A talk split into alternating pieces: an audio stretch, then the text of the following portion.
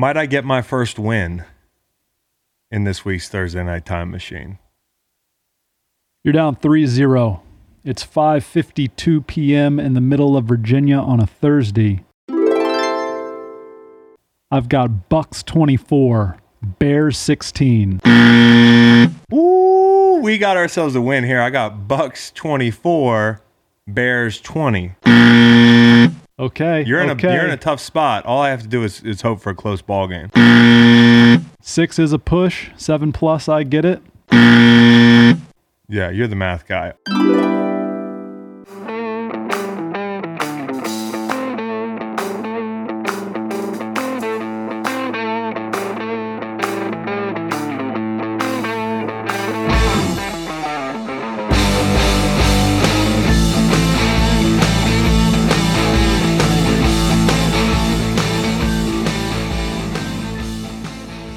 Quick announcement before the pod starts. Uh, we had a guy named JB Smoove on today. You might know him from Curb. I'll talk about that. But he says the F word a lot. We said the F word a lot. Uh, I want to apologize if for some reason you missed this message and you are adverse to the F word because there's a lot of F words today. Just warning you. All right, guys. So um, another draw, a push, if you will. And I got to get some wins or I'm going to the Waffle House. It is 1:49 a.m. Yep, still awake, still podcasting. You'll listen to me about four or five hours if you're one of the early birds. Um, the reason I'm still up is I do Thursday night football now uh, for Amazon. I do live stream with Cari Champion and Andrew Hawkins, and it's a blast. But it's hard to watch the game because we talk about everything under the sun, which is really cool. It's like a podcast. And, you know, Hawk and Cari are in LA and I'm here in Virginia and all the technical stuff. It's amazing what they can do. We're like superimposed over, you know, the live stream. So if you ever do want to check that out, check that out. Um, but needless to say, I want to watch the game. If I'm going to give you guys five, 10 minutes of analysis, and after this game, I am fucking rushing to my chair to talk to you about this game. I want to know what happened. So I rushed through the replay and man, what a wild game. As I was watching it with Cari and Hawk, and I'm just seeing Brady kind of lose his shit, I didn't fully grasp with, you know, 50% of my attention on Hawk and Cari and the conversations we were having at 50 on the game. I didn't grasp the multitude of meltdown worthy moments this cat had tonight. I mean, and a lot of them were warranted. By the way, does anybody outwork this fucking podcast studio? I mean, we work in here like we're CNN. So, I mean, like we work like we have 7 million people listening to this podcast. That's because uh, we don't want to waste your time. Um, Cowboy Reed's probably like, You're wasting my fucking time. he laughed. He's behind the big machine there. The game was awesome, dude. Sunday deserved that game. We're going to talk about the slate of Sunday games on this podcast. It's atrocious. This game deserved Sunday. Sunday deserved this game. Thursday night was lucky to have this game. Thursday night should never have this game again. I'm actually upset that this game was Thursday night. Uh, I don't know if that's bad for business with my streaming side gig, so let me let me just stop there. But um, yeah, it would have been nice on a Sunday. Soldier Field looked beautiful, gorgeous. Has to be up there, you know, nighttime shot. I know Kyle would tell you this. Chicago skyline, gorgeous, and that stadium. Although some people don't love the old and the new, I love the old and the new. Uh, it's a restoration, and you had Van Halen coming out of commercial or coming into commercial night. Rest in peace, and then Fleetwood Mac. You know, like a bunch of young kids know them some Fleetwood Mac now. Shout out to the dude on the skateboard who Ocean Spray gave a truck this week. That's, I mean, like, can't make this shit up. I love Joe and I love Troy, so that was that was great. Uh, it was a good listen. And uh, did Brady take this game personally? I, I got that question a lot this week. I got it on the live stream with Cari. I got it, you know, I think I did another interview and somebody asked me about, you know, who's taking this more personally. Brady takes shit personal. And if you're the GOAT and you aspire to be the GOAT, or if you're anybody in sports, you should take things personal. So I hate the saying, and I've probably heard me say this before don't take it personal. Everything's personal. Foles is the streakiest motherfucker of all time. And that was so fun to watch. Me sitting here on my couch in my office, skimming through that game, watching him make the transformation that only he could make through 60 minutes. Watching a guy I count as like a buddy doing that, and you're just like, it's surreal. It's surreal seeing this guy go head to head again with the GOAT in a totally different game than the Super Bowl and coming out on top again. Like, what's going on here? Okay. They threw the ball combined 91 times in the Super Bowl. I don't know what they threw combined tonight, but it wasn't much compared to that shootout a couple years ago. But he found a way to win this one too. It's just crazy to see a guy who can have ups and downs like Nick Foles have the ups he has at the absolute right times. It's pretty cool. He missed throws early and often. Last week he missed them too. Um, Indy, he missed a lot of throws. He misses Robinson in the flat on third and two right off the bat. Next possession, he throws a back shoulder fade um, to Robinson. Well, it's not a fade per se. He's just back shoulder. Sorry, it's late. And uh, ball gets picked. It's not the worst throw in the world, but he also has an early miss of Mooney, the rookie, on a post corner that uh, Andrew Hawkins, my counterpart that I mentioned earlier, absolutely loved the route there was a ton of separation. He misses him badly. Um, and he's off again on third down. Then you punt. Does Nick Foles care? Fuck no, he doesn't care. He really does not care. Like, look at his face. He does not care. It's 13 nothing with seven to go. And again, does not care. Just orchestrates a drive, wakes that shit up, gets six. Uh, then you get the Bucks mistakes and Foles capitalizing. The biggest play of the game, 143 to go. It's Kyle Fuller with a picture perfect hit in a game where violence at the second level is so hard to litigate.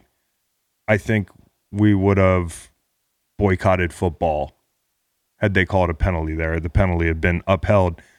It was a gorgeous football hit. And there was no helmet to helmet. There was actually no helmet involved, and the ball comes out, and Tom got whoever it was killed, but Fuller with a great play. But Tom got that guy laid out, and Robert Quinn was really heads up to pick the ball up. Next thing you know, Nick Foles dime to Jimmy Graham out of bounds.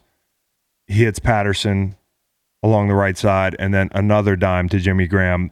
Well, I guess by dime, I mean only Jimmy Graham can catch the ball he throws. And it's a spectacular catch. The first half under is dead. At this point, I got it at 21 and a half. And it was the right side, guys. Tom Brady backed up less than two minutes ago.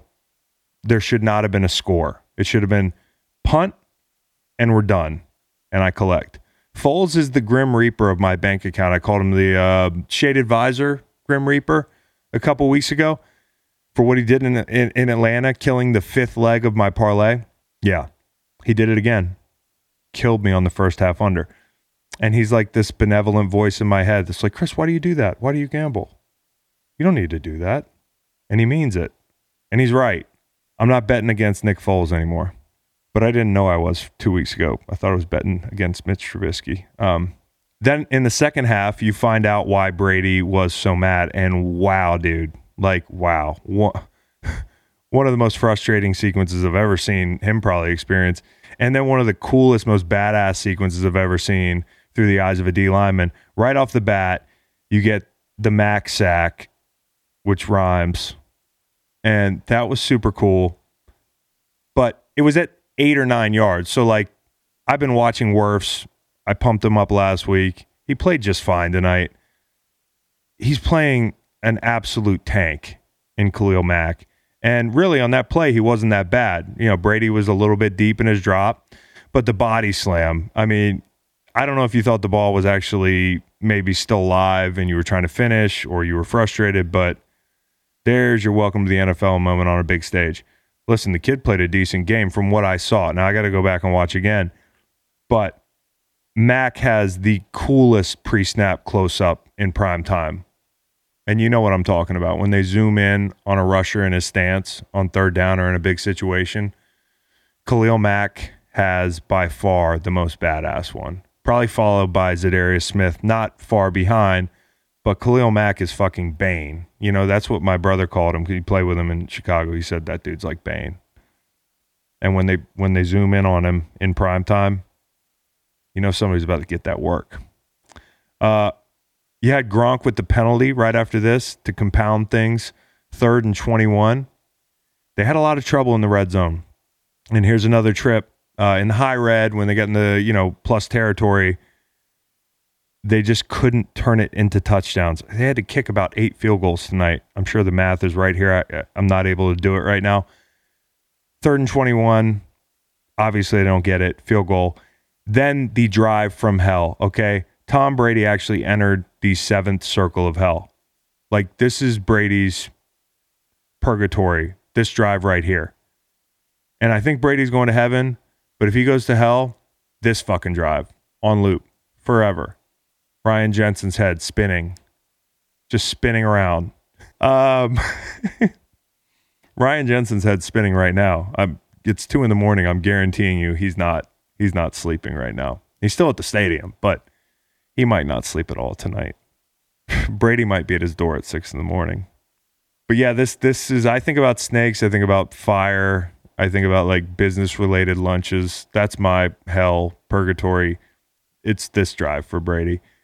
You get a Wirfs holding first and twenty. You get an OPI on uh, on thirteen. Uh, you get a coverage sack on another first and thirty, and this is Mack getting the sack, but it's actually Brent Urban walking back Marpet, Wahoo you, you'll hear his name again. And this is another body slam situation here. Khalil Mack is just body slamming everybody. He's like Stone Cold Steve Austin, stunning the entire Vince McMahon family. like, that's one of my favorite clips on the internet. Khalil Mack was doing that to like everybody tonight. And I, I actually thought he was just trying to finish the play here. He got flagged. Um, so it keeps going. First and 30 again. Then you get the Jensen play. And he just looks like a hothead. Listen, he plays hard. You just, when you have a face like that, you get mad. And I'm not saying he does, What I mean is, he's just this fiery looking dude. You just know he's got a short fuse. And I watch him play, and he has a short fuse. You just know that. Um, so it's second and 34, third and 34. He's got Evans to compound things after that entire experience.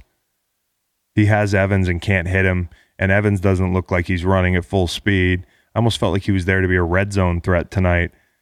The hammy, you know, uh, and there's a hold on top of that. And so then we've got a punt, and we have a really cool shot of Foles, Nagy, Trubisky huddled up. I love this because you can see the dynamic of Foles being like, a real kind of communicative leader. Like he'll do that when things are good and when they're bad. And he talks to he talks to coaches. Um, he has this great way of communicating. And you also like I got to tip my cap to Mitch Trubisky, who's right there in the picture, by the way, who's listening intently, who's not moping. It's been a tough couple weeks for him, and it, it's got to be human nature tough to see Nick orchestrate this thing. But hats off to Mitch. He's been really classy. Um, then you get Gronk catching a screen, and I think America unanimously was like, "Yeah, dude, dude's legs don't feel good," which I understand, dude. Like old er now, and you've been out of football for a year or two. It's not easy, bro. I know it's not easy. I can only imagine trying to get off a fucking couch right now. I'd look probably 15 times worse running. 17 16. Khalil Mack's third sack, really uh, at this point. Takes an inside move, one step up and inside Donovan, uh, And this was the moment. This was like his I mean, he was just looking right through Brady's face. Like just kneeling over him. And just like wasn't saying anything. Had to be the most emasculating moment on a football field I've ever seen. And Brady is just like, holy shit. He looks up and he's like, God damn, you again? Like, what the fuck? I don't know if he's mad at the, the, the left tackle or if he's like, give me some space in this situation, considering the context of everything. Or if it's just like, I'm so tired of this missile hitting me in the back of the head. Third and 17, Gronk just short. You get a quick Foles possession. 247 to go. This is where it gets interesting. 15 seconds is all the Bucks eat off the clock with the lead. You got an Urban TFL to start off. I told you you'd hear his name again. Wahua. And then Jensen gets worked on second down. And this is one that'll get lost in the shuffle. Not to Tom Brady, it won't. Second down, Jensen gets worked and uh, you got a pressure that causes them to turn a check down into an incompletion. And one of the biggest culprits of that drive being such a time bust was that play. The third play um, was, I believe, a low throw. And just like that, goddamn, if tomorrow was Monday, Jensen's my hollow man. Might still make him the Hollow Man on Monday. This is this shit just the gift that keeps giving. And I'm I'm not saying I mean I feel for him. It's just I feel good being on the couch right now. That's a pressure packed situation out there on that field. The punt to midfield, you get a third and nine to Miller. Foles converts. No surprise. What a throw to Montgomery. My goodness. That was a Russell Wilson Angry Bird special. Just an arky, like, drop in the bucket, teardrop. And they're moving. So they're driving. It's obvious they're going to kick a field goal. It just matters when they're going to kick a field goal. Um, to me, I would have liked to see them run the ball and get under a minute. Troy Aikman agreed. So I feel like, you know, great minds. I don't know if you consider, I consider Troy a great mind. I would have rather them run the ball instead of throwing what was a great toss to Allen Robinson back shoulder. I'd rather see them just burn another 30, 40 seconds off, get under a minute before they kick that field goal. And there's no gimmies in Chicago. I was there. Uh, double doink. It was tipped. Treyvon Hester, shout out, big shouts out. Um, I think that was the same spot on the field, maybe the same location. And I'm just thinking like kicks, Chicago, I don't know, but Still, a minute to go. Brady gets the ball back. He's got 40 yards uh, to get into field goal range. I don't love my chances, even though the Bears have been kicking ass all night long. I would have run the ball. Um, and yeah, from there, Brady still thinks it's third down, I guess, was the big story. I have no idea what happened there. He's holding up four fingers at midfield after the fourth down. See, Brady fucked my head up golly, I can't wait to hear what they say about that. Bruce Arians actually says that Tom did know that it was fourth down. Bruce Arians wasn't watching Thursday night football, evidently. I was watching Thursday night football. it looked like Tom didn't know what down it was. A million snaps in the league. People have mental lapses. Uh, but that makes everything to that point even more frustrating because now Brady's probably like, man, I fucked up too. We all took a turn tonight uh, but Brady's right. That culture needs to improve, and that's what I'm hearing. Is like I'm not saying Bruce hasn't set a good culture down there. I'm just saying like certain players are not up to Tom's standard. And you saw that when he ran off the field, was yelling at uh, Jensen, and Gronk's just sitting on on the bench like, "Fuck, dude," like kind of just looking straight down, like the other kid. It's watching their brother get yelled at. Yeah, so like there's there's a lot of work to do in Tampa, but also a big win for Nick and the Bears. You never know what it means. And I don't know what it means with with Tom and Tampa. I thought that was a tough matchup for them tonight. Uh, but great game. Thursday night football still kind of drunk. Last stat here from Cowboy Reed. He uh, slid this my way. Record Six attempts, uh, zero completions on 20 yard passes downfield uh, after leading the league in yards and completions. Um, that was Brady tonight. Bad drives, penalties. He's gonna he's gonna light that stupid MGM grand Photoshop picture of all the Buccaneers guys on offense on fire tomorrow. And Jensen's getting grounded. All right, enjoy the pod. Happy Friday, everybody. Uh, this is your host, Chris Long. I'm here with my co host, Macon Gunter. And today we have uh, a football pack show, but right in the middle, we have this is a great guest. He was a lot of fun. We already did the interview. JB Smoove from uh, Curb. You know him as Leon. Uh, also, a huge Jets fan. So we're going to talk about the Jets and uh, probably a few other things. I have a feeling it's it's not going to just stay with football here. Uh, also, uh, I take a long look at Dallas's defense, the implosion Sunday, as well as the Dwayne Haskins news this week. Getting ahead of it, shout out to that fly. Shouts out to the fly from the uh, the VP debate. Uh huh. We put our heads together on some math last night about 11:52 p.m. to figure out how many uh, adjusted like uh, human being Yeah. I noticed you took the credit for the math. Meanwhile, Well- I was busting my brain over You just came at it a home. different way. What I was trying to, to figure out was that, okay, a fly lives an average of 28 days, a human 79 years. So the fly spent two minutes on Mike Pence's head. Now, 28 days is one one thousandth of 79 years. So we live a thousand times longer than the average house fly, which is an interesting fact. I didn't think they lived that long. Really nice lifespan for something so insignificant. Uh, it's not like a mosquito or like some of those flies that hatch and die right away that you see on planet Earth. These fucking house flies live for 28 days. This fly spent two minutes in the limelight on Mike Pence's dome. Why he spent that much time, I don't know. But we did the math. Two minutes for a fly on Mike Pence's dome is the human equivalent of 33 hours. That fly spent a long time on Buddy's dome. And you asked me a very straightforward question. My first answer to you was our minute is point zero zero zero nine seven one zero four as long as a flies relative to lifespan. That would have been a worse tweet than what you tweeted out. Yeah, see, I'm the guy that packages it. Um, you, you you were the guy that I, and to be fair, I didn't just text you. I don't, I know that you might have felt special because I went to you for math needs. I also texted somebody else. You're a jackwagon. Who got the answer uh, back first? Uh, you got the answer back first. Okay. Congratulations. Thank you. Um, so yeah, that fly spent a while. I think once he got to the shitter, he was a little bit confused. I think I, We're not getting political here, right? that's right. That's right. Just a good spirited debate. Shouts out to Grace from Philly, a loyal listener and uh, a follower of uh, me on the, the Twitter website.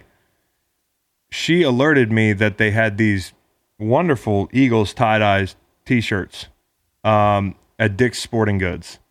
Now, that's a very regional thing, so I can't go down to my local Dick's and snag an Eagles tie dye. You good? Yep. Is it the Sporting Goods? Is it the Sporting Goods store name? Keep going.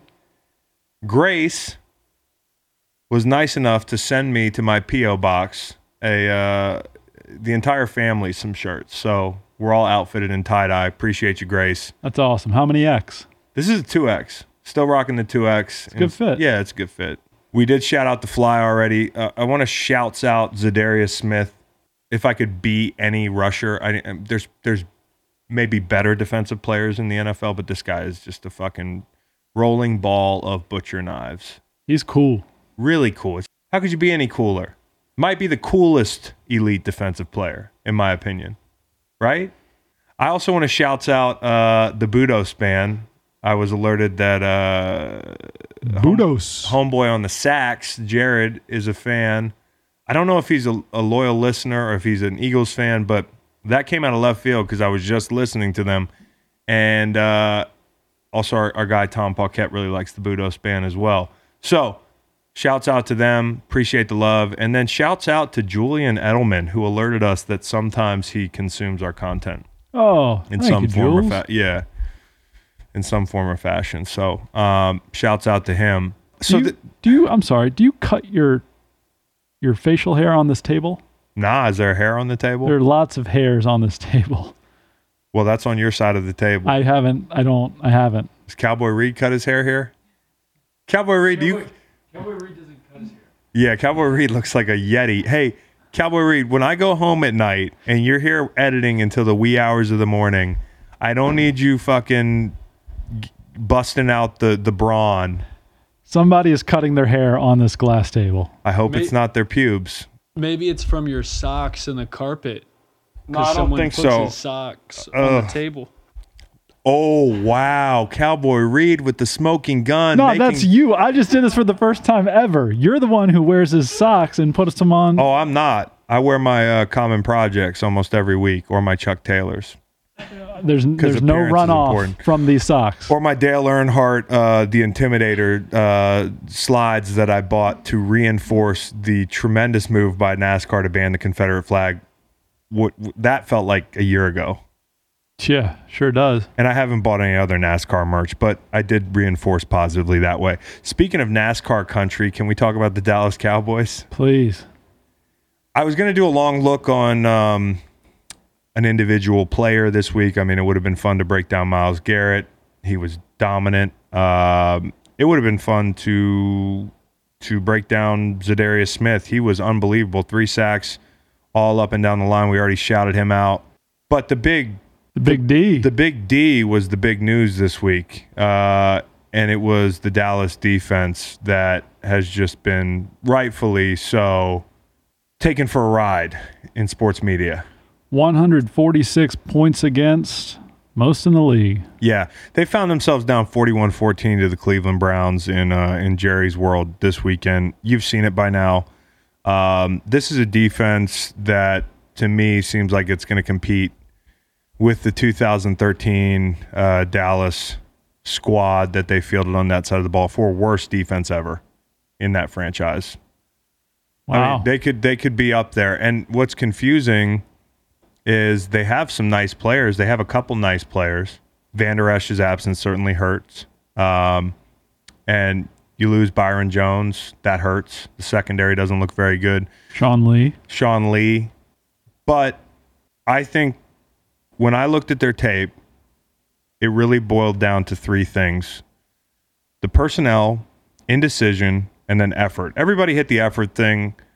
I think that's important, and I'll get to that.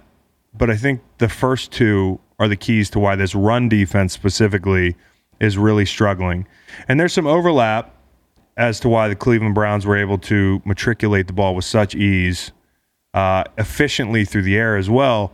But it starts with the run game, and I don't like Dallas's personnel for what they do.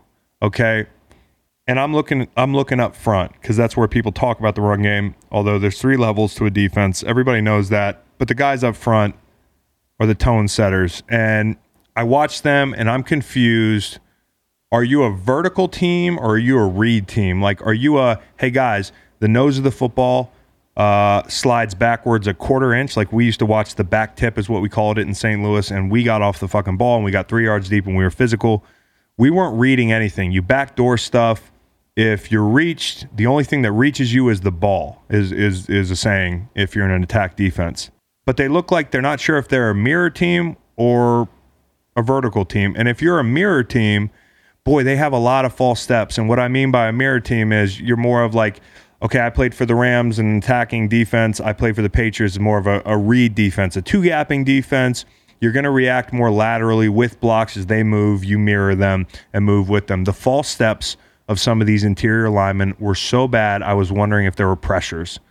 You know, a guard's reaching uh, the three tech and the guy stepping inside as if there's going to be a backer, you know, crashing the C gap. And I'm like, well, where's the mental error here? Is it the ta- no? It's just a bad step. The fundamentals are bad. I'm seeing three techs getting reached. I'm seeing D Law and Aldon Smith standing up. Demarcus Lawrence, uh, I, I used the rolling ball of butcher knives compliment, which is one of the highest in football, and Za'Darius Smith earlier. He was that fucking guy two years ago or three years ago. I don't know how long it was now and this was a big year for him because the numbers have been down a little bit. Why are we doing this? Why why do we have him standing up? Why do we have Aldon Smith standing up? I know it's Mike Nolan's defense, but Aldon Smith is not like the 235 Aldon Smith. Aldon Smith is like 280 pounds, and it you know he's still playing good football, but I just don't think this is this is what you want to do with with these two potentially dominant players. Um, you've got Everson Griffen in a crease. A crease is, you know, between the down tight end and the off tight end, which is one of the toughest things to do for a defensive end. And this is not a, I'm not trying to slight him here, but he's not a traffic guy. He's not a left end, okay? We saw that in the San Francisco game uh, last postseason where he was a problem lined up head up on George Kittle. All those ends were there. I think that's one of the biggest problems in Minnesota was the physicality, and they got smaller. But like that's just not his game at this stage in his career. You got Tyrone Crawford, who I really like, playing nose, getting reached. You got Four Eyes, who, you know, Four Eyes basically being head up on the tackle, who don't know how to play a Four Eye. It's one of the most challenging alignments to play in, in the defensive line universe. You got a nose tackle who doesn't see a wham coming from a mile away. Wham! Wham. I mean, like, everybody's yelling wham when a fucking fullback or a move tight end settles in the B gap and is looking straight down at the nose tackle. Like, dude, it's obvious. And so what I see is this tweener group that's not quite an attacking group and not not quite a re, a read group and and you can tell they're struggling with the change. And when you go from like Marinelli to this, like they would get after people and this is kind of the opposite. This is like, hey, we're going to think more and they're even indecisive before the snap, and that's that's a big problem. Partially because of Cleveland's commitment to shift in motion and their pace too. They got to be up there as far as shifts in motion are concerned in the NFL. Uh, I think guys are thinking too much, and that means guys aren't playing particularly hard or well, and they're late lining up. They're late getting set.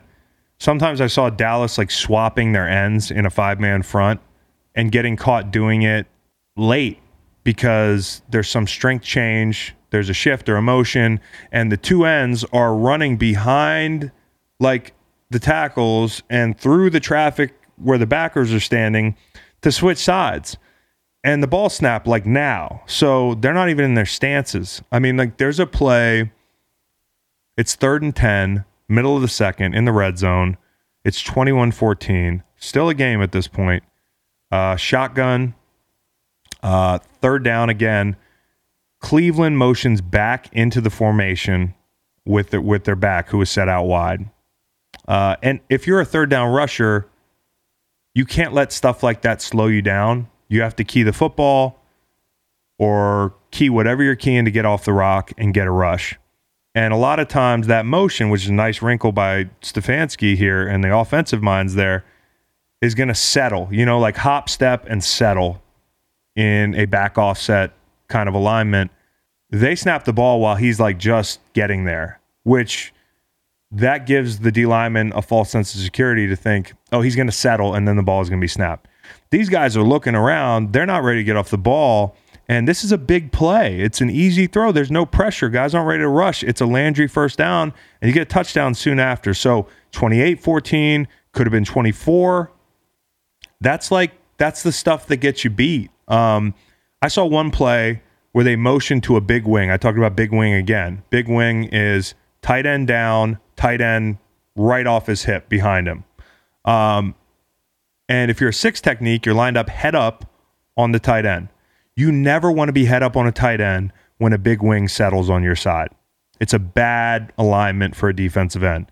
You're supposed to bump into the crease, at least in any defense I've ever played in. It's like a no no to be. I don't know if that's their rule or if somebody's not giving him the call, but nobody bumped DeMarcus Lawrence or Aldon Smith into that crease. I can't remember who it was.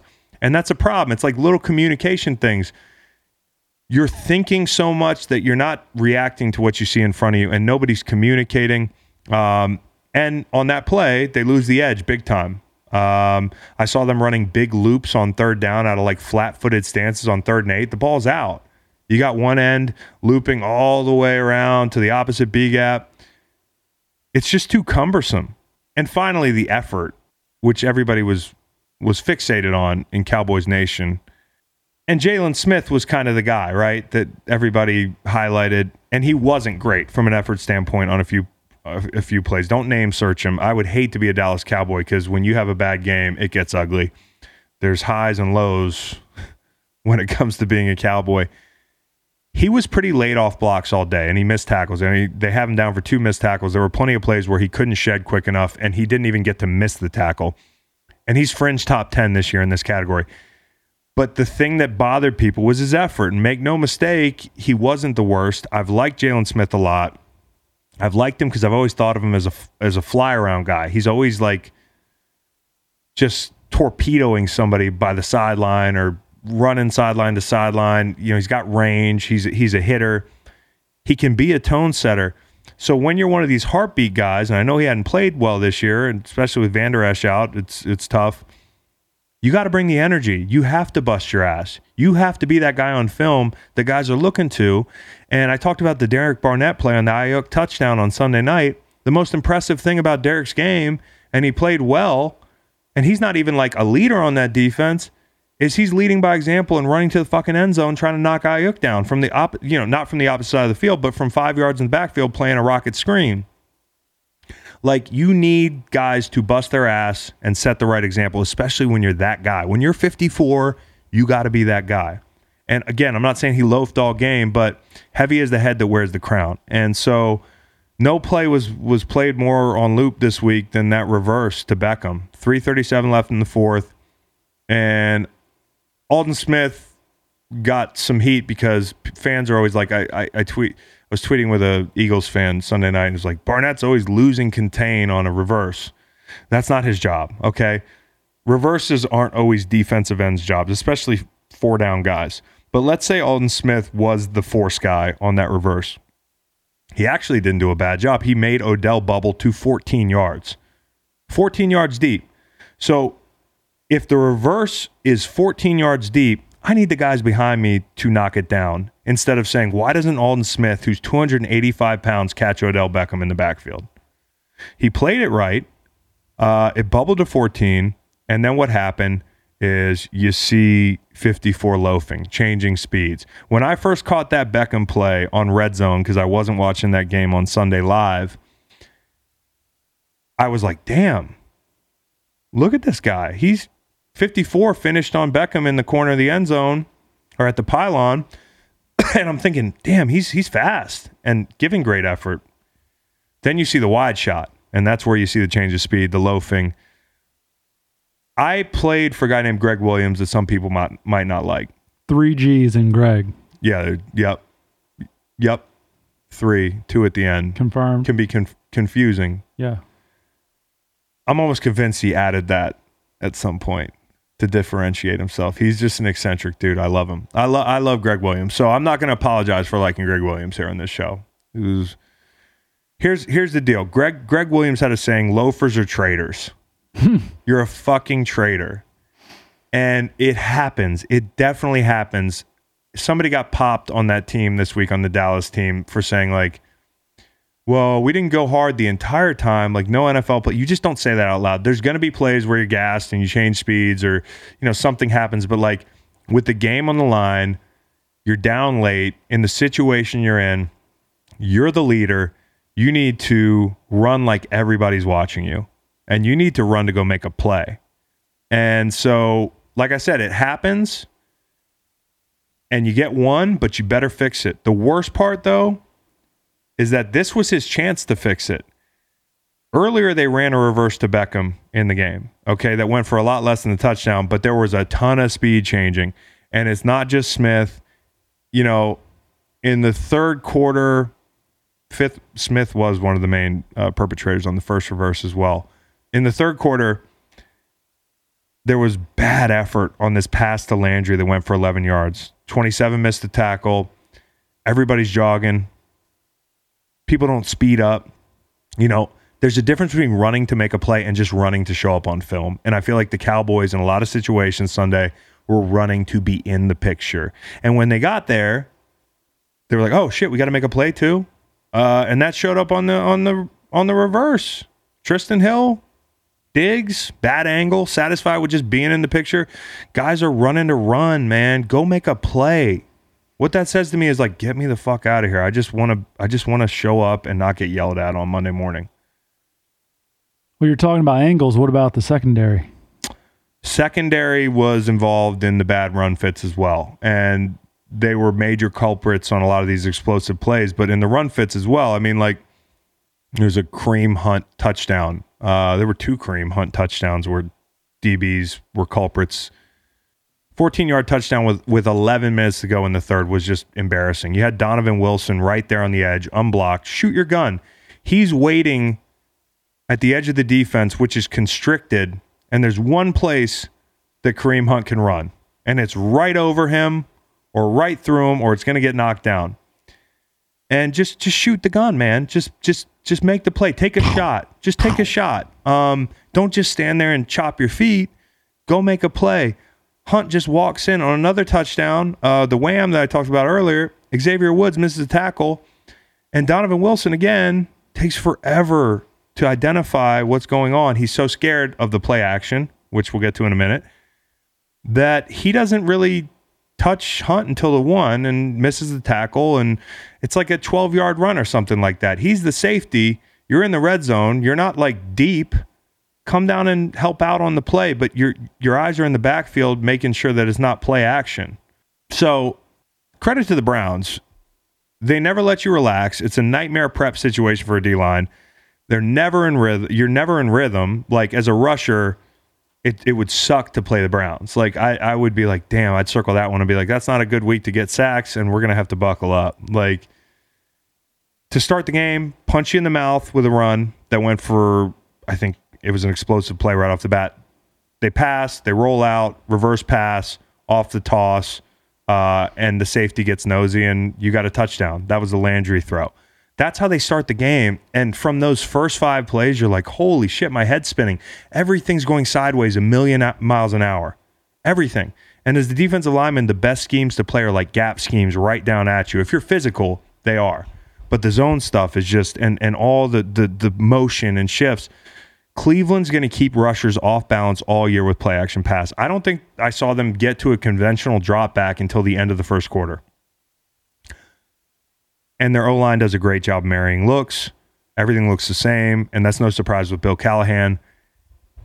If you go a quarter without pinning your ears back in the NFL as a rusher, it's frustrating and it stays in your head the entire game. And you start taking chances, and you saw guys taking chances, guys laid on the backside trying to play the boot when they should be closing to make a play. And this makes sense. Um, because I don't think Baker sees the ball really well from the pocket. Uh, and that's what makes Sunday worse because Baker was seven for 10, albeit for a meager 53 yards, but two touchdowns and 122 rating, zero sacks, just dropping back. On the year, this is really bad, okay? On the year, including Sunday, you heard what I just said, including Sunday, he's 16 for 29 for 125 yards, three touchdowns, one interception, an 86 rating, and just dropping back and throwing the ball, not being outside the pocket or or uh, play action pass. So that means it took a seven for 10 efficient performance for 53 yards, two touchdowns to make that second figure of 125 yards, that's 31 yards a game, even with Sunday, look better. And that that's the Cowboys are giving up on the ground. They're not rushing the passer well. I mentioned a week ago in a long look that Aldon Smith in the Seahawks game, I was I came for the pass rush, but I saw something. They ran halfback sweep at him a couple times with the back offset opposite. I guarantee you, and he got heavy. He got kind of like didn't come off the ball, didn't get vertical, and they gave the edge up. I guarantee you, Kevin Stefanski saw that. Definitely. Why do you think they ran the reverse at him like twice? You know, um, and it paid off on the first one. The second one, he played it right, but that's that's what the Browns are doing. They they, they have a real coach now. Did you ever think you should have been a cowboy? No, I wouldn't have been a good cowboy. Did you ever think you should have learned to rope and ride? Uh, wear my six shooter. Riding your pony on a cattle drive? Never thought of it. Okay, cool. Uh, this is a tough matchup for Dallas. Okay, zone scheme stuff side to side is going to hurt them all year. I just want to know who this defense is. What is the identity of this defense? That's all I want to know. Staying in the NFC East, my don't panic guy from last week, Dwayne Haskins, has been benched in favor of Kyle Allen. Do me a favor and don't ever name me as your don't panic Yeah. guy in any capacity because that was the kiss of death uh, for your guy. Had a good ball game, got benched. So there was a really good Torrey Smith's tweet, and I just I think he nailed it, and I'm kind of right with him here. Dwayne is the victim of a perfect storm. I really do think that, and um, I also don't think this is the last we'll see of him. And there's there's good news for the kid that I can offer in a bit, but he called it. Uh, I'm paraphrasing a little bit here, but here was Torrey's tweet: "New regime that didn't draft you, new offense with no offseason. You can compete right now in a bad NFC East. Uh, the quarterback QB2 behind you is ahead of where you are with understanding and executing the offense. This is coming from a guy that played for Ron Rivera briefly, um, understands quarterback position, uh, playing wide receiver for a decade in the league, and it watches ball. And you, you heard a lot of different stuff this week. This is a complicated case here. And if you look at it, the last 10 years, I didn't go back any further first rounders that were benched in the first two years of their careers. I believe he's the most unlucky, along with Josh Rosen, of that elite fraternity. And to be fair, I'm not grouping those two together. That would be unfair to Dwayne Haskins. Dwayne has played better than Josh Rosen. You've got RG3 that got benched to avoid an injury late in the year, one year. I don't remember which year it was. EJ Manuel was 2014. After four starts in year two for Kyle Orton, he was benched. Uh, Johnny Manziel was benched uh, not soon enough uh, in his second season and demoted to third string after the partying video uh, emerged. Ancient history now. Josh Rosen was shipped away from Arizona after his rookie year. Uh, and everybody knows that story because it's fresh in our minds and just wild and also emblematic of the way the NFL is now for quarterbacks. For a second and a fifth, by the way. Yeah, for a second and a fifth. Uh, I know. I know. Uh, Arizona took Andy Isabella, wide receiver, UMass, with that second round pick. how's that going? He caught a he's caught a touchdown this year. So Rosen then gets to Miami. He starts week three because of Fitzy injury, and he's benched in the second half of the third game and didn't play again. So again, I, I think of all the guys, Dwayne might be the most unlucky, followed by Josh Rosen. Because something about Josh Rosen, people are seeing that they're like, eh, this isn't the right situation. Maybe he's not good enough to elevate a bad team. And maybe Dwayne Haskins isn't either, but I think Dwayne showed us more objectively by far than Josh Rosen. Um, he, even so much so that he became your don't panic guy.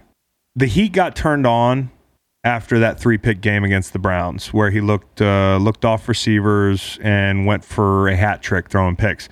And let's face it, he hasn't been great to this point. Okay, I could objectively say that. I could say that about everybody in that class, pretty much, right? With one exception. with Yeah. one large exception. That's what the pretty much qualification is. I mean, and everybody looks stupid. Everybody has egg on their face there. Oh my gosh. I still have texts from Washington fans laughing at me for taking pick six, Daniel Jones at number six, and, and Haskins falls to them at 15, and they're throwing a party. Yep. I'm not saying I'm throwing a party Right. at MetLife, Yep. but now your guy is uh is is three behind Kyle Allen and Alex Smith, according to a depth chart I'm looking at. Yeah. So, so the whole class has been kind of shaky. Uh, and after the Cleveland game, he was called in by Ron Rivera to have the talk. Okay. So the talk is like kind of the warning, and it's early in the year for a warning, especially when you just got there and that sort of thing. If you're Dwayne Haskins, maybe you're thinking, I got a, cap- a captain on my chest. You know, I won the job fair and square in, in camp. I'm a first round pick. Doesn't that mean anything anymore in the NFL? Nah, it doesn't at that position. And a nice coach will give you a warning. Uh, some won't even give you that advance notice. Dwayne was really pretty solid Sunday. I, I went back and watched the uh, the Ravens game pretty closely, and I'm no QB guru. Um, there were good moments, there were bad moments, there were a lot of average moments uh, sprinkled in between. Ton of quick throws, hit most of his layups, which is something we can't say for every quarterback right now in the NFL.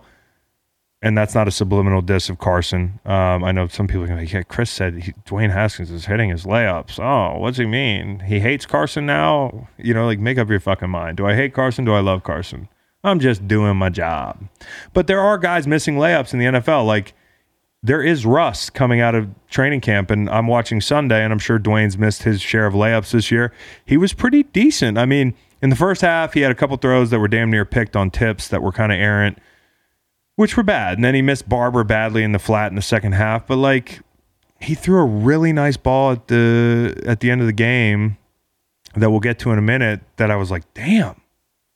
I mean, but the intermediate stuff in garbage time was pretty decent too. The prettiest throw though was that strike that I just mentioned with touch to to McLaren. McLaurin. McLaurin. Scurry Turry, yeah. 30 I'll get that one eventually. It's confusing because there's a car and it's Yeah. fast. Here's what's fucked up. There's What- a fast car called a McLaren. What's less confusing is that they're spelled differently, and there's a U in the middle of Scary Terry's last name. I just think of him like the sports car because he's fast. Yeah, yeah. It's yeah. a mind fuck. Does his stock go down with Kyle Allen? Probably a bit. I don't know. I can't say that for sure. I speak in fantasy football terms, so I think everybody's stock might go down. Uh, in in in uh, our capital city, there ish, ish. ish. Now, listen, that was a throw at the end of the game to McLaurin for 39 yards that looked almost identical to the dime that Carson dropped Sunday night that people lost their shit about. Like that was the throw, like to Ful- Ful- Fulgham. Ful- Fulgham. Fulgham. One of these days, we're gonna have Fulgham on this fucking show. I Can't wait. Can't wait. Bart Scott. So that was a beautiful throw. And at this point, I'm thinking, hold on a second. Like, I know this kid has really sucked at times, but this was this was not his worst game. And it was eer- eerily similar to the Carson throw. Now, the difference is, and uh, some people that hate Carson are going to say, well, it doesn't matter. Like, Carson's shown you an entire year where he was basically an MVP. Um, that's why Carson has the leash he has, and he that's why he's getting paid the money he's getting paid. This kid's a rookie on his rookie deal, and that doesn't mean as much anymore. And while some, some people would insist, and I totally, I get it, there is a very long history of black quarterbacks in the NFL being discarded and not being given a chance. I mean, it's it's absolutely valid, and I can't speak to it as a player. I never had to go through that. But if I'm being objective here, and you knew the butt was coming, I'm not ready to call Ron Rivera a racist here. Okay. There's more at play than just that knee jerk reaction, which I'm sure, God forbid, Scott Turner was the head coach. He would be getting crushed right now. And it could be all the same motivations. I'm just not ready to do that. So it's not like I forgot that theme. If you're listening, that's just where I stand on it. Okay. Especially when it's part of the business. The most important thing that Torrey outlined was the first point. This is not Ron's guy. I mean, this is not Ron Rivera's guy. This is not Scott Turner's guy. Hell, he wasn't Jay Gruden's guy. Okay. Jay Gruden didn't want him. It is entirely impossible that this kid has been caught in what Torrey dubbed the perfect storm uh, for a, a bunch of reasons. He's, he's surrounded with little talent. Okay. Um, in a long line of early picks, you're not really going to garner much sympathy there, uh, but it's real. The offseason was non existent the system was new, and the number two is a young kid from Carolina that they see as a developmental piece as well. So, like you, you're the fact that you were a first round pick, they didn't pick you. It doesn't matter to them as much as if you were their guy. You know, I lost my job momentarily. I don't even remember how long it lasted, or did I officially not start games my second year? But I remember this conversation. It all worked out fine, but like my second year, I had an okay rookie year as as a as a high pick on a bad team. You know, I didn't light it up in the sack column, but I showed promise and I had a lot to learn. They fired my coach, Scott Linehan, the guy who brought me in, four games into my career.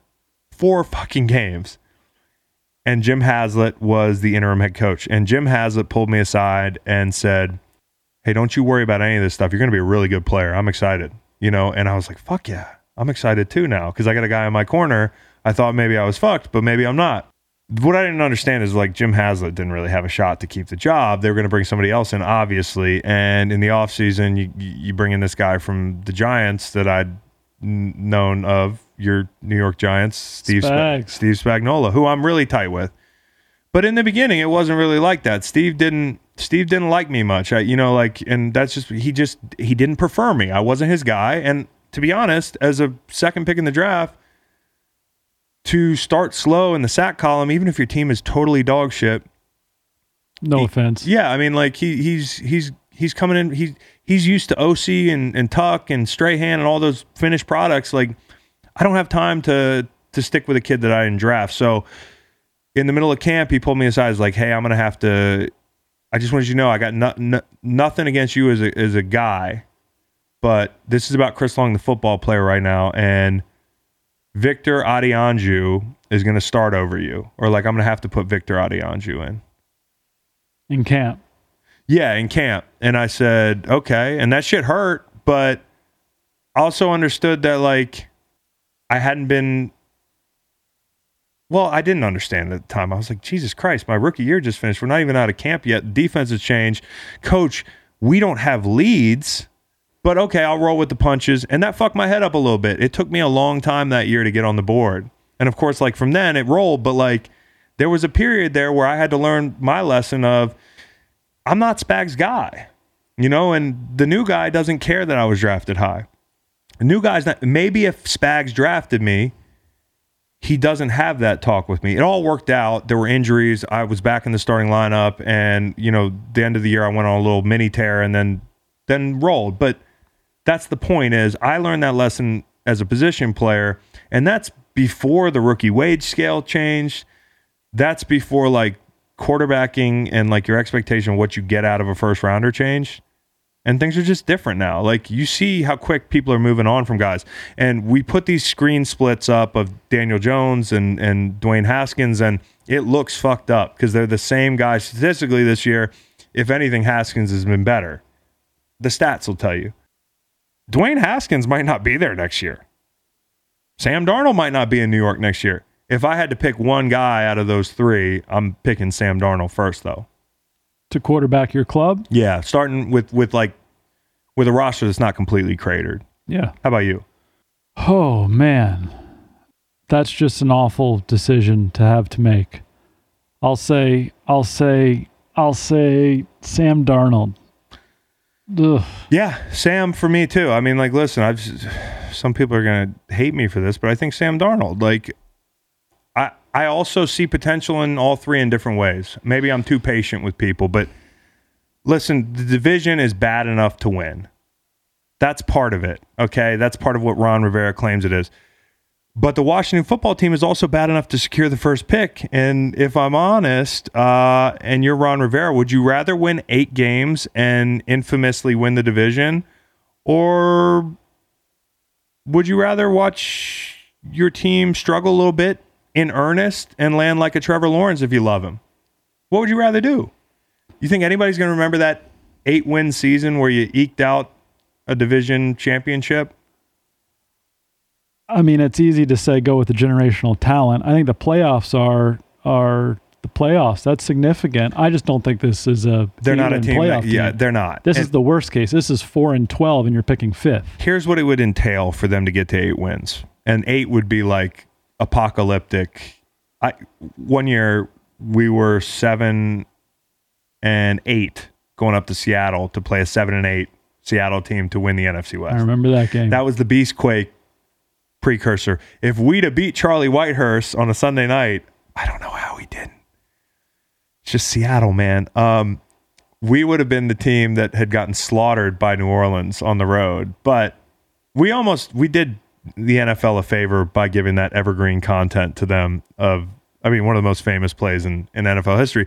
But the point is, like, for them to win eight games, they got to reel off seven of their their next twelve. Uh, math again. So if I'm Ron Rivera, yeah, you know, Kyle Allen's our guy, I guess. I don't know if I make this move, but if he sucks, he sucks, and maybe we're picking high. If he's good, I look like a genius. Um, and the Washington football team very well may be low key tanking. It's just Ron Rivera has the most non tanking looking face in the NFL. Like that guy would never tank.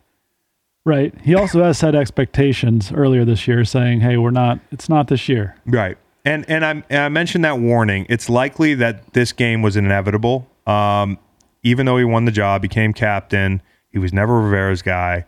Wasn't Scott Turner's guy. And Rivera's a good dude, and that's what I universally hear. Some people say, "Well, if he's a good dude, why not give him a heads up a month earlier?" Well, because at this point, um, the last game people around the league are going to see from Dwayne Haskins is 300 yard performance where he flashed really good throws and went for 70 percent. And that's a good look if you're trying to move him, right? We talked about that. You, you like the idea of trading him, maybe. Yeah, why not? Uh, if if Rosen gets you a second and a fifth, I mean, what does Haskins get you? Well, uh, I think that might be a cautionary tale that might impact Dwayne Haskins' trade value. I, I don't know. I guess maybe a, a three. I would give up a three for Dwayne Haskins. Yeah, I might go four. They're just going to be there are a handful of teams, and by handful, I mean uh, big hands full of squads looking for that next guy. Next guy. That's what he is. He's a next guy. He's not, and it, it would be the same thing. Listen, it's entirely plausible in some fucked up story that Kyle Allen is terrible and we see Dwayne Haskins again. And this was just one of those things where, I mean, there are sources that say, if you read the WAPO, Washington Post, there's, um, a, there's a paywall for me. Yeah. I don't know how I got around that. I think it's a dollar a month. I think I paid the dollar support the press, especially in a time like now. So I uh I was reading articles about it and people were, you know, questioning his prep since he won the job and, and that sort of thing. And nobody wants to hear that because you are rooting for Dwayne Haskins. But it listen, you have to understand that things go on inside of a building that you have no idea about. There could have been a blow up. He could have terrible work habits. He could be really bad in practice. I don't believe truly that that painful sequence where he took a sack in the red zone and threw the ball uh, to the nine on fourth and goal from the 15 was enough. By the way, the sack was like a 20 yard sack in the red zone. Bad. I mean, I heard the sources about study habits. Maybe he did something to rub him wrong. Even if all the, all these things are true, which they might be, he's kind of been, he's been on my radar a little bit, and this is really dumb since he did the autograph thing last year. It's like a it's a small thing, but everybody's like he's a rookie, you know, like whatever, whatever. Remember he ran off the field early and was signing autographs, and then Case Keenum had to go take the knee. Right. Like, you know, maybe he's just young and needs to mature, and it rubbed Ron Rivera the wrong way. But what I think is really likely is uh, that they had to justify the move that they were going to make all along. Give him a shot. Be fair to the kid. He hasn't been good enough to to sway us, uh, and we got the game we were looking for. He went out and played really well, and now we can move him. And I would love to see him end up somewhere where he has a chance, a better chance than he's had in Washington, because he's been probably the most unlucky rookie quarterback in the last 10 years. I'm going to start to call him Dwayne Haskins, kind of like Jim Halpert calls Dwight Schrute Dwight. Dwight and uh, Dwayne The Rock Johnson. Yeah, Dwayne. Week four of football is in the books, and now it's time to review the tape and get ready for week five. There's no better place to get in on all the action than with DraftKings Sportsbook, America's top rated sportsbook app. To add to the excitement of week five, DraftKings Sportsbook is bringing back their can't miss offer. If you haven't tried DraftKings Sportsbook yet, head to the App Store now because you don't want to miss this. DraftKings Sportsbook is giving all new users the chance to receive a sign up bonus up to $1,000. Download the top rated DraftKings Sportsbook app now and use promo code Greenlight when you sign up and get up to $1,000. That's code GREENLIGHT to get a sign up bonus of up to $1,000 for a limited time only at DraftKings Sportsbook. Must be 21 or older in New Jersey, Indiana, or Pennsylvania only. Bonus comprised of first deposit bonus and first bet match, each up to $500. Deposit bonus requires 25 times playthrough. Restrictions apply. See DraftKings.com slash sportsbook for details. Gambling problem, call 1-800-GAMBLER. Or in Indiana, 1-800-9-WITH-IT. Let's get a pick-me up here. JB Smoove, as promised. Leon, Curb, also motivational speaker to the New York Jets. The Jets are in the pickle again. Yeah, you know, that's right. A pickle again. You know, see, here's my attitude to being a New Yorker, being you know, being a Jet fan. I'm also a country boy from North Carolina, yep. from the South. Yep. For the same time, you know, you know, I, I, I am rooting for I've been rooting for these Jets for a long time, man. I just I just want my I just want them to, you know, there's this thing that you had to embody You know, when you're an athlete. You know, me being a former wide receiver. You know, myself uh-huh. still. You still got it? Do you still got it? Still long and lean. Still got it. You know, can go off with a bomb once in a while. Yeah. You know what I'm saying? Not the mo- you know, more of a possession. Possession. receiver. That was what I was about to say. And a compliment, not like a slow receiver, but a guy who goes up and gets it. Go up and get. Oh, go up and get it. Mm-hmm. You know. Herman Morris. Uh, you know, people. You know, if, if I really, if I really think about this overall, you know, had I had I made the NFL as an accomplished receiver, who I thought I could be, you know, I would have been in the same class as maybe like a Jerry Rice. You know, Uh-oh. I would I would have came out. I would have came out. You know, in the same same year. We Yeah. both went to HBCU uh, colleges. I went to Norfolk State University. Right down the road, man. Right down the road from us. right down- don't get me started. Don't get me Yeah. started now. Yeah. You know, Yeah. you know, um, I, I truly believe that if all had, if I hadn't been such a jokester in the weight room, a jokester, you know, on the team, Yeah. I might have, I might have, I might have done a little something, something. You know, I might have done a little something, something in the NFL, brother. I'm telling you, I was could believe it. I got the, I got, I had the hands, Yeah. I had the length. Yeah. You know, uh, a great route runner. Still, you know, even today, you know how they allow these guys to uh, to to in basketball games to shoot the half court shot, you know, for Yeah. fifty thousand dollars or twenty five thousand dollars or whatever. What they, they, the NFL should do that. Let a let a let a uh, a civilian in there. Yeah. Let let them run a play. Uh huh. Put JB put JB in there. You know, you know, a wide out. Let me go ahead and run a little route across the middle or whatever, or down a down and out. With or without, You know, with or without Jamal Adams uh, lighting you the fuck up. No, it don't matter. Fuck that. Fuck, fuck Jamal. Okay, all of them across the middle. When you go across the middle, Yeah. you just gotta let them know you're coming. Yeah. It's when you don't know. It's it's when you only get hurt when you don't think you're gonna get hit. Yep. So as long as you have in your mindset that somebody's gonna blast your ass, you prepared to to to alter your route. You mm-hmm. understand? Mm-hmm. You make them think you're going one way. All you gotta do is talk to them while you're running your route. I'm about to take you, baby, on this curl. He's gonna be his his legs. He's gonna squish his body down, ready for the curl route, and you down and out his ass, and that's it. It's a wrap. So He's let, toasted. so Toasted. let so let me ask you this then, and this this takes care of it because one of my first questions I always ask people on the celebrity panic hotline, which sometimes we have celebrities come on and their teams are doing just fine, and it doesn't make sense. But you coming on, it's perfect. When I, he's a fucking Jets fan, we got to get him on. What position would you play? Would it would it be wide receiver right now, or is there another position? If you weren't a wide receiver, who would you want to be? If you could be reincarnated as an NFL right now? star, I'm always gonna say wide receiver, slot receiver, wide out. It don't matter to me. But if I gain like a good 100 pounds, Yeah. I'll make a, a damn good tight end too. Yeah. Hey, I'm telling you something, man. And and I love you know what on defense. I'm not really a cornerback style dude. I would love to play a good linebacker, a nice linebacker. You know, Mm-hmm. Yeah. lay somebody ass out. You know, make a name for myself. yeah, You know, I love, I love, I would, you know, and I'm pretty good with coverage. I'm pretty good at uh, recognizing coverage. You know, I'm a talker too in the line. Oh, you know, good. I break it down. I break it down like this. I get down. I get down. I'm not sure how I do it. This is how I do it, brother. I get down like this. You know, I get down. I get down like this. I'm like, ah, ah. I, I break it down in your ass. I get like this, and I say, ah. I just talk shit the whole time. See, I get in your head. I get in your head, Yeah. and I dance around. I dance around in your damn head. I dance around in your head and your brain. You can't concentrate. You can't even think what's going to happen to you. You know, and that's how you get in someone's head. You, you, once you get in their head and start dancing around, their route is messed up. They can't hit the play right. They forgot what the play was. yeah. You got to dance around in their head. Yeah. Yeah. All the good ones do. All the good ones do. Ray's dance, Ray Lewis's dance did not stop when he came out of the tunnel. It continued inside Oh, people's oh. heads. You're damn right. You got to dance around in their brain. And, and, and you know what? Being, being, going back to the Jets. Hmm. Okay. Hate to do it. I it. hosted, going back to the Jets. I, you know, I can go back. I can go back as far as you want to go with these damn Jets. You know, I call them the damn Jets because I'm gonna say if they start winning, I'm gonna say, how about them damn Jets? Uh huh. But when they're losing, I'm gonna say them damn Jets. Either way, I'm gonna say damn. Either way, it don't matter. But here's what you got to do.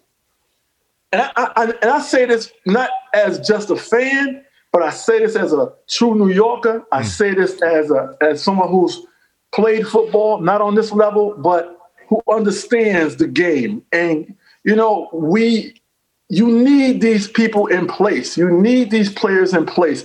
You have to always, it doesn't matter if you are, you have to have a total team. Mm-hmm. You need, we need people in place who are role players. You have to have these role players. You definitely need a shit talker on your team. You mm-hmm. need a shit talker, but mm-hmm. you need someone who's going to go out there and lay somebody. Now, Adams was that guy. Adams was one of those guys who can go out there and put up or shut up. You know what I mean? He's yeah. the guy who's going to hit that field. He's going to motivate everybody, keep you pumped up. No matter what's going on in the game, he's going to get you going. When I when I um, hosted the Jets uh, debut of their new uniforms, Which we got to get to. We got to talk about I, that. I'm gonna tell you when I when I hosted that event, I told these guys, man, I said, look, this is your uniform. Mm-hmm. No one in the history of the Jets has worn this particular uniform. This is a perfect time to hit that reset button and make this your moment. This is your moment to take this uniform and make something of it. You know, they, they, they, the Jets really hired me to be in that locker room. Yeah. You know, or or just let me suit up, but just don't put my ass in the game. Yeah, yeah, yeah. You know just just the leadership role. Like that was Oh, what they were trying to I- do. This is what they were trying to make me do at the end of my career. Hey, come back, we'll pay you. You're not gonna Right. maybe play as much as you want to play, but you could be Right. a good presence. You need you. That's what I'm trying to say. We need voices. You need voices in that locker room. You need guys who are going to take the brunt of, of what's happening on that field. Yeah. Sometimes you got to damn near blame yourself, even when it's not your fault, Yeah. because you because it really is a team effort, and someone has got to take that on on their shoulders. Yeah. And I told these guys, I said, man, look, you have got to you know, one thing about New Yorkers is this: even when we are losing, if you go out there and bust your ass, man, we just say, you know what? They bust their ass out there though, Yeah. and they and they worked hard, and they we didn't get the L. I mean, we didn't get the win, but that L came at the detriment of that freaking team who was going against. When the Knicks were play, me, I'm a Knicks fan. Lo- hey, Knicks? long suffering Knicks fan here. Okay. me too. Yeah. Remember the remember, remember the Knicks had the best defense you you could imagine.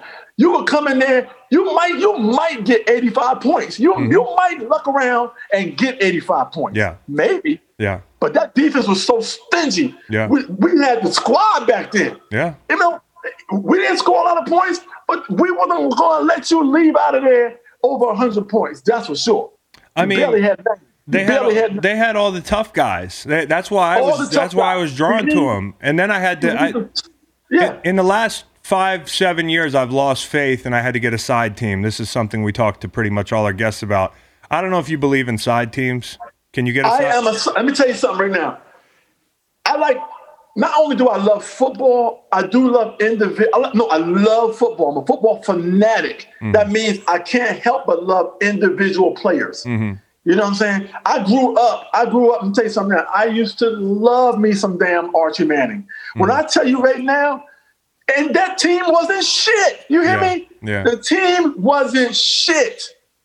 Come on. Yeah, you, they were you bad. know them Saints. They, they were horrible. They were the Aints. They had paper bags. The fans had paper bags on their head. Yeah. They didn't want to be seen in that stadium. Yep. But for some reason, I loved Archie Manning. Mm-hmm. I freaking loved him. And then I became a fan. See, that's being a true fan of, of, of football. People get mad at you sometimes when, when you when you have two teams.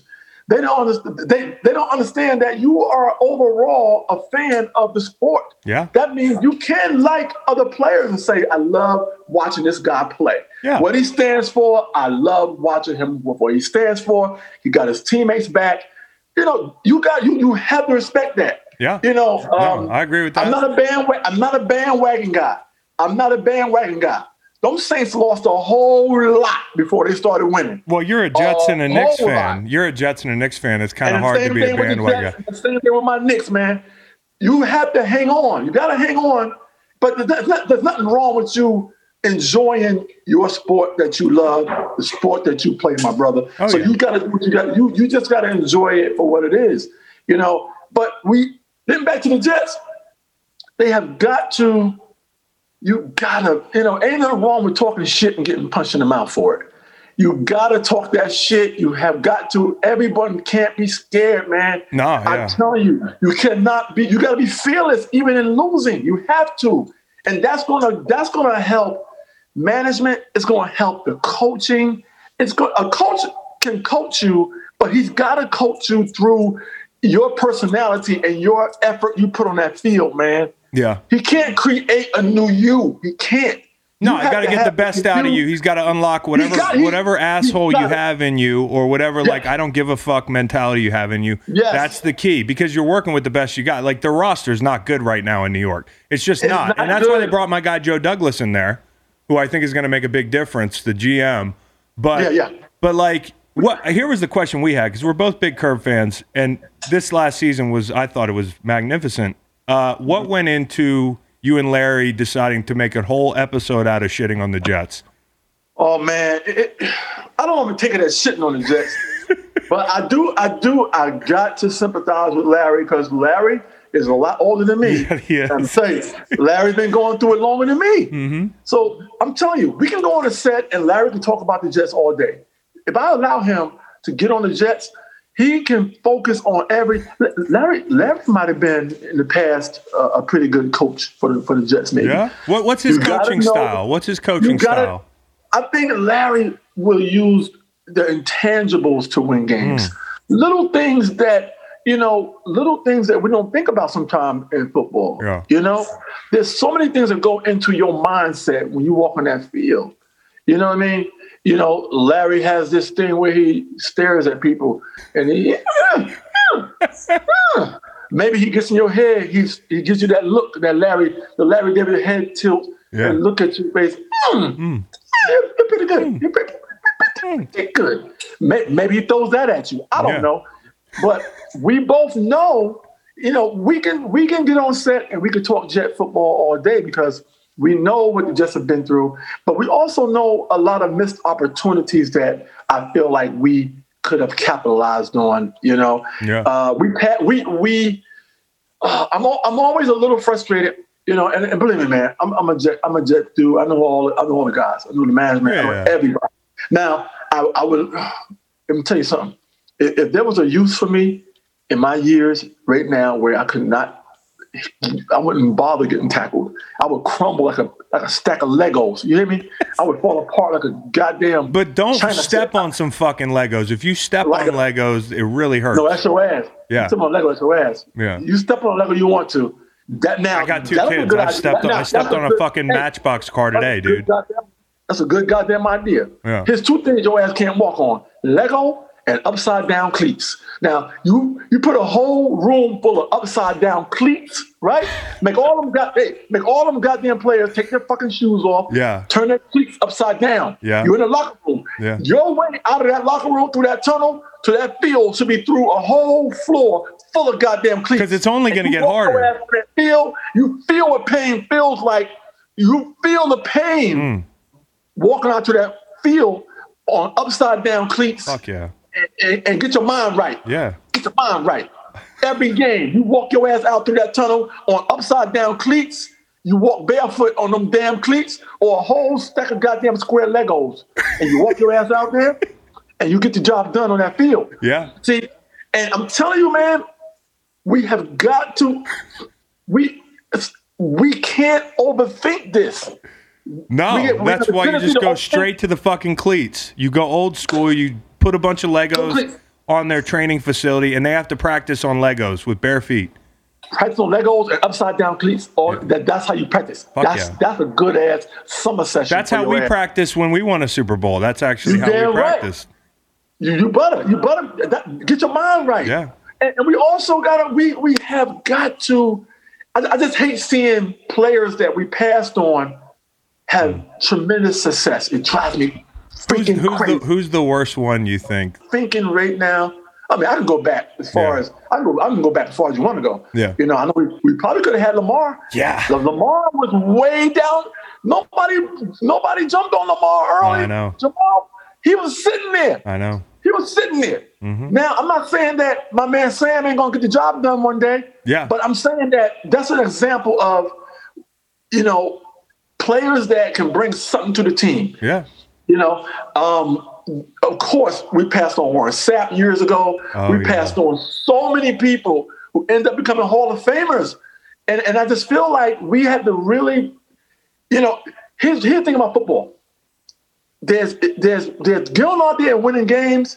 You got to make a decision what you want to do. You want to win games, you want to lose games, or you want to entertain. Mm-hmm.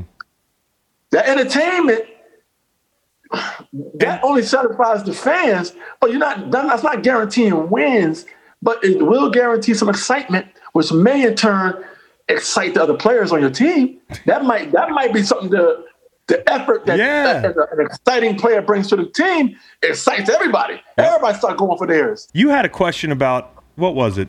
Sell us a fire extinguisher if you would. Oh man! First, first you would open the door. First, I would knock on your door, and when you open the door, I would say, "Hello, sir. Hello, Macon," or something like that. You know what I mean? Maybe, maybe you open the door and you got a bowling shirt on. Let's just say you got a bowling shirt and your name is on your on your tag, on your jacket, on your shirt, on your bowling shirt, and it says Macon. You know what I mean? Um, Like the dude in Big Lebowski. Exactly. Jesus. You would have your, you would have making. You you have making. Maybe you had a nickname. Maybe it's making, making, making. You know, like making, making. You know what I mean? Some kind of little nickname everybody calls you. They call you making because you're always making strikes. Making You know what I mean? Right. Yeah. Fuck You yeah. know what I mean? Come Yeah. on, man. I'm always thinking like this. You open the door. I say hello. Uh, I say hey, hey, making, making. Oh, then while the door's open, I put my foot in the door in the doorway so you can't close the door in my face. Then I lean over 90 degrees and I look into your home and see what's going on back there. Maybe you got a, a grandpa in a wheelchair, or I see a baby stroller, or some kids, some little badass kids playing PlayStation 4. I don't know what's going on back there. I want to see what's going on in your house before I start to do my spiel on you to sell you this damn fire extinguisher. I want to make sure that you are qualified and that you really need that you really need one. If, you, if I leave, I lean over and all I see is dirty ass socks and, and a couch filled with potato chips and shit like that, and, and ain't nothing going on back there, and I see the PlayStation on, you pause your game, your John Madden game or something like that, to answer the door, you got spilled juice on the on the couch, you know what I mean? Some dirty magazines or some shit like that going on back there. He looks know? at dirty magazines. Does he look like a guy that would look at dirty magazines? He tried to hide it. He rolled he rolled up and put it in his back pocket. He tried to hide it. But when I leaned over, I leaned, I saw all kind of stuff going on in there. Penthouse. And I seen then, then I seen three or four other guys who looked just like him, dressed like him, same juice around the mouth, you know, stains on their piece of stains on their shirt.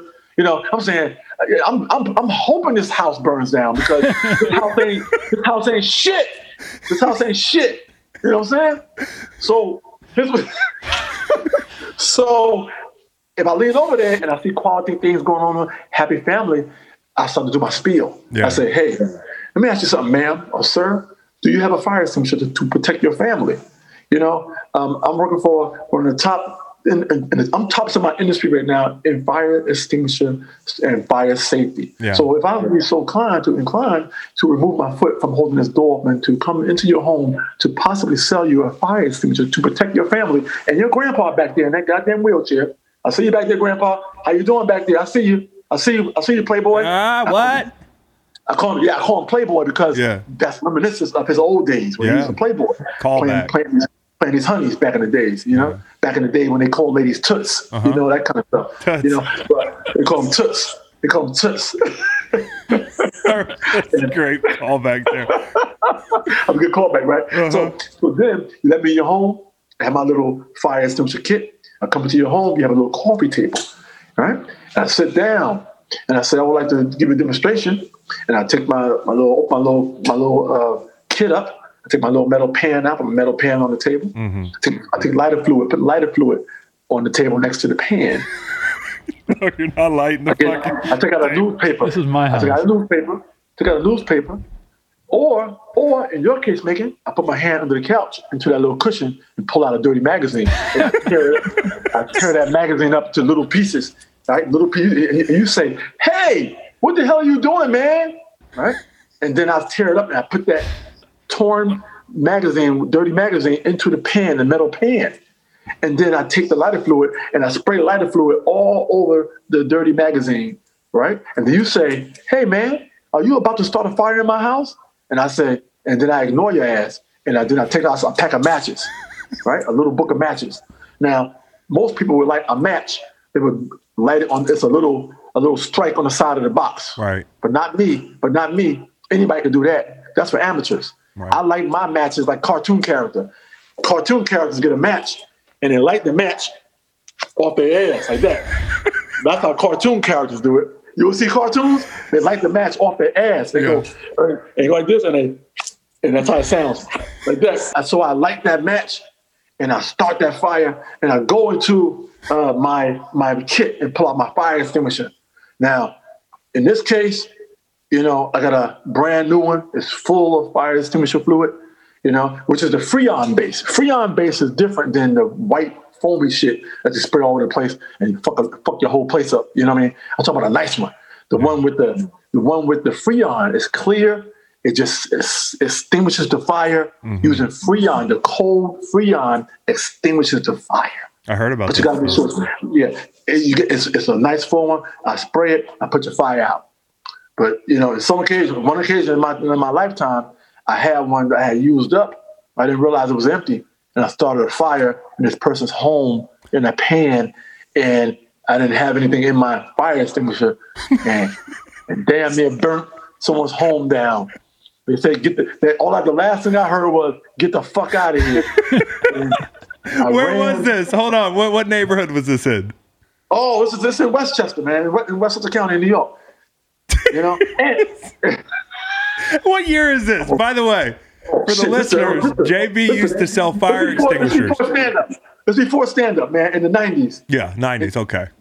early nineties, early, early, early, early nineties. Yeah. This happened. Man. Yeah. Almost burned some shit down, man. You know, You Willie know- Nelson used to sell vacuum cleaners and you used to sp- sell fire extinguishers. Two of the most famous former salesmen in the world.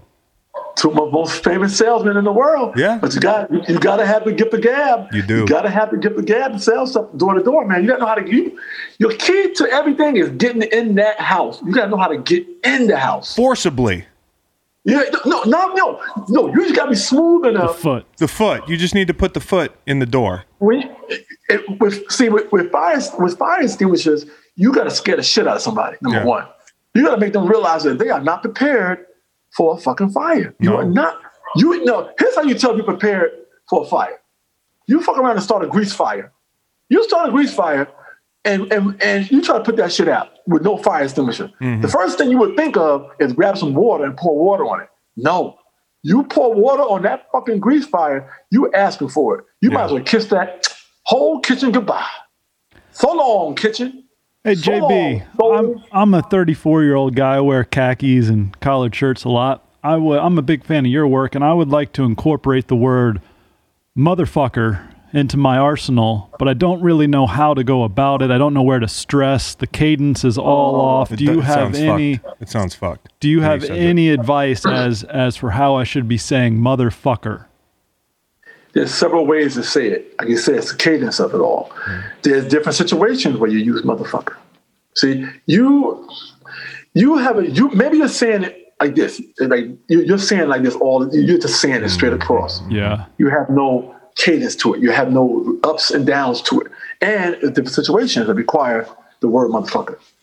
You can say, like, you, you can't believe something, motherfucker. See that? That's a different cadence. Mm-hmm. Motherfucker. This motherfucker. See This that? This Yeah. motherfucker. Mm-hmm. Mm-hmm. Motherfucker, no! See that? Panic. There- There's different ways of using it, telling a story. So I told this motherfucker, see that? It's very matter of fact. Matter, matter of fact is the delivery you want more. The, the most commonly used one is the is the one that you use in conversation. Not the one, it's very rarely you're gonna get upset with somebody. Very, very rarely you're gonna call somebody a motherfucker to their face. So when you use it, you you you're commonly more commonly you're going to use it in a in a in a in more of a uh, in a discussion with someone. Uh huh. You know, you're telling a story about something that happened. You know, I said, "Motherfucker, why me?" See that? Motherfucker, why me? See now that all goes together. You know, Do you want to try it? Why don't we give you Why don't we give you a situation? And I got s- it, I got you it. got it. Um, how tall are you, JB? I'm six three. So that means we got two six three motherfuckers right here and one six four motherfucker. Ooh, Yeah. tall Yo, guy. yo, he man. is tall. Yo, man, yo, man, that that came out of you like natural. Oh, hey, all credit to you. No, I focused on the content of what I was saying, not really the motherfucker part, and then the motherfucker part flowed. You can't. You ain't. Even though you said motherfucker, you wait. The person who you talking to didn't even hear motherfucker Right. because you the way you weaved it in there so clean. Woo! Hey, dude, get his meditation thing, okay? Which is Yeah. And Book of Leon. and Book of Leon for those of y'all listening, and we'll get you back here soon. JB Good Smoove, see you, man. Hey, appreciate I you, and thanks for the you, man. artwork in the background. Hey, I got a I got a, nick, nick- a nickname for you too, Chris. What is it? Chris, long story short. Woo! Ooh, I like that. I've been looking for a nickname, and I can't give myself Goddamn right, but you like it. Well, put that. Hey, write that shit down. Long story short. tattooed across your stomach. We I'm might have you, to man. make a segment called "Long Story Short." Man, whatever, man. Do, do what you got to do, man. I'm Thanks, just, bro. you know, I just, I just give all day, man. Hey, I'll see you after that victory, man. Fuck yeah, call us. We'd love to have you back on, man. Big fan. Appreciate that's you, what I man. This has been awesome, dude. Y'all be good, man. Thanks, bro. Thanks, JB. See you See in a minute. All right, well that was that was a lot of fun. Uh, how do we transition to this slate of football games, including the Jets game, which uh, is low on my list? So this is the the worst slate of the season. it's not good. Uh, if you're into drama, there is drama. There's uh, there's a plenty of bad good games here, but there's no there's very few good good games, and I could even make an argument that there's actually not a single good good game the entire Sunday slate. There's basically one game with a spread under a touchdown. Okay, and that's why I think this weekend could be like awesome in a weird way. And let me tell you why. I guess we could start with with Indy Cleveland. That's the one big game, right? That's basically a pick 'em. It's, it's the competitive one, says Vegas. Says Vegas. Uh, one thing to look at is in, Indianapolis is maybe missing Darius Leonard. Oh, that's not good. Not good at all uh, for that defense uh, that has been so good. Who do you believe in more? Because you've got they both played nobody really. The Browns are averaging 40 points uh, over the last three games. Washington, Dallas, and Cincy, and then the Colts have won three in a row, giving up nine and a half per since week two. So the, that was the Vikings, Jets, and Bears on that slate. Like God, this is just, and it's two Midwestern cities. Just kind of like this bowl. This bowl game is just. It's not. It's not a sexy marquee game, Nah, this is the Motor Oil Bowl played in. but it's Ford what's on. T- it's on. What's on TV? That's right. The Shreveport Bowl, the AutoZone Bowl. I think long term, I like the Browns better. In this game, I like the Colts. I, I like that Colts defense. I mean, Darius Leonard's health pending. Yeah. I uh, I think they are are more solid at this stage in the game. Cleveland Cleveland sounds like uh, feels like more of the the Josh Allen experience I like Cleveland this Sunday. this Sunday. I think I like Cleveland. I think I just decided that. So you like the Colts more. I like Cleveland more this Sunday. Um, now New Orleans uh, and the Chargers is going to be the late game. That's another one I had pretty high on my list. Saints have a ton of injuries. Got to see who's going to suit up. But we just got the word that Herbert's the guy. Choo choo. Um, shocking, but also a tough situation for Anthony Lynn. I mean, he had a big part in drafting the guy. So all this tough talk about, oh, you know, well, that's why he's the backup and that sort of thing. That seems like a long time ago. The guy has delivered every week in a lot of different situations. They haven't been able to win a bunch with him, but I feel bad for Tyrod Taylor. Tyrod. Lynn said Taylor did not take the decision well, but believes Taylor will continue to mentor Herbert the rest of the season. and they never do this. I'd love to see if somebody is in need of a quarterback like a contender that Taylor could be, you know, jettisoned elsewhere. I uh, you, I, I don't necessarily a- think he's your guy, No, but he's but not. he's not he's not but just I just would love to see him get one last shot here because the past few shots have been Peterman, Mayfield, and now like the cannon, Justin Herbert. Um so it's been bad luck for him. Dallas, New York. This is the Jason Garrett Bowl. I cannot freaking wait for this game. I don't know why I didn't say fuck in there because we said it about 40 times in this podcast with JB Smoove. Yeah, 400. You said it even. I did. Hope that doesn't affect the market. I I trust that all of uh, my iterations were cut out. Also, your buyers probably say the word fuck from time to time. They're adults. Yeah, but you can't trust a guy who says fuck a lot. Yeah. Yeah, it's not a There's a trustworthy tinge word. of there was a tinge of I mean, it's even a little personal. I say the word a bunch. right. Some And would say I'm very trustworthy. No, I, I think yeah, I'm speaking more about slinging cribs. Oh, slinging cribs. Yeah, yeah, yeah. You don't want like some like potty mouth real estate agent. It's like, how the fuck do you like this house?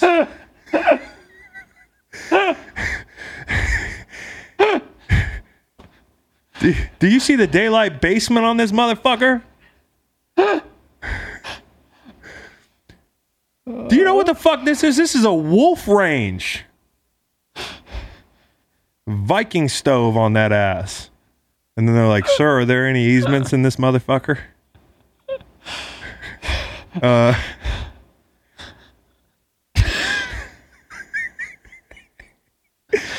um, It's still the first one. How the fuck do you like this?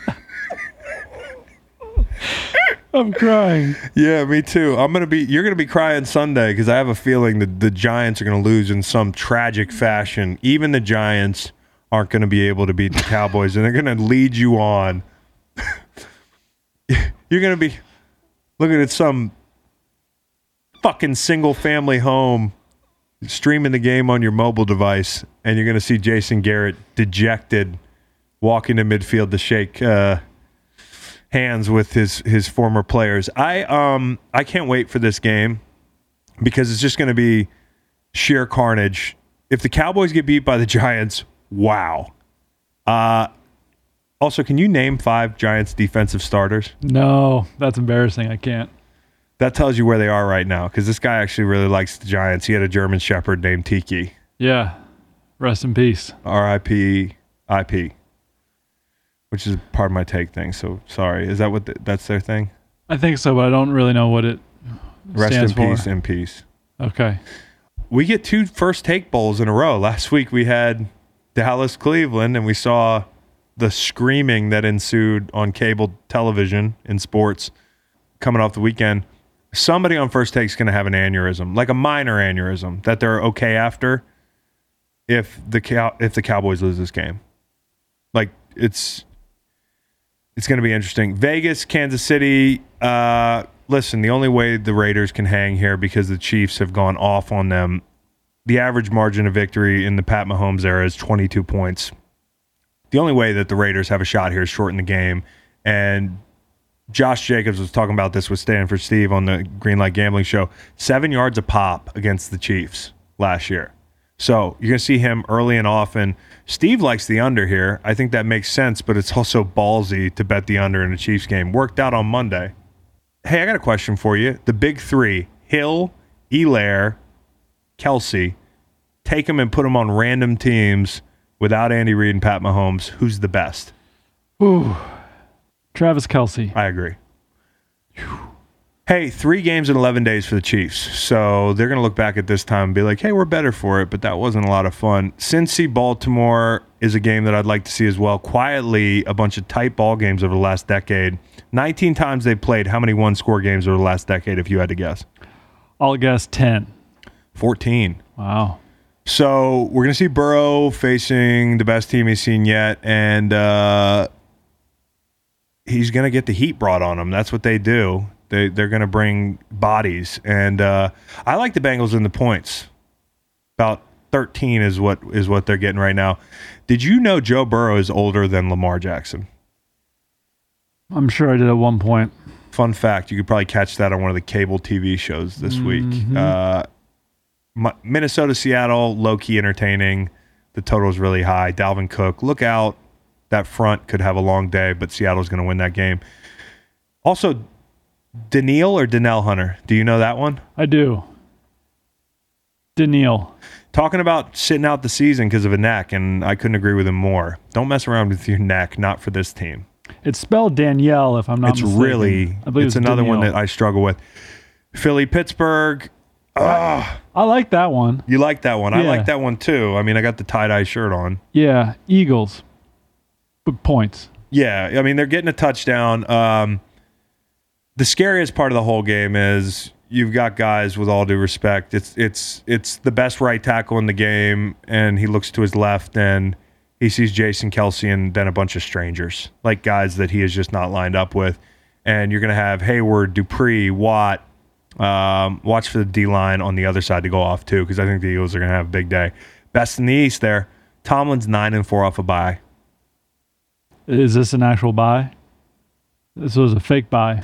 Yeah, well, I consider it a bye. Zero and zero off novel coronavirus pandemic byes. It's like a stolen bye. It's even better. Uh, we got the Kyle Allen Bowl in Washington in the rain. That should be just perfectly ugly. And God forbid Kyle Allen wins the game. We gonna get rain? Yeah, we're getting rain all weekend. Hey, and we got the Flacco Bowl that we talked about with our guy, uh, JB. So, did you know Flacco is a foot taller than Kyler and probably 20 years older? No. It's the weird, like their quarterback handshake. If they do that this weekend, that's the one reason to watch the game. The one reason. Uh, and if you're Flacco, you get Le'Veon Bell back, and you're playing the Cardinals D. So Alonzo Mourning dot gift for him. Yeah, nice. He's like, oh fuck, I don't want to play this year, but I just had one of those with with rumors of rain yeah, because I uh, aerated and overseeded my lawn. So rain's coming, but Hmm. got that in about a week ago, that's which is good. nice. This is good timing. Yeah. Real good timing.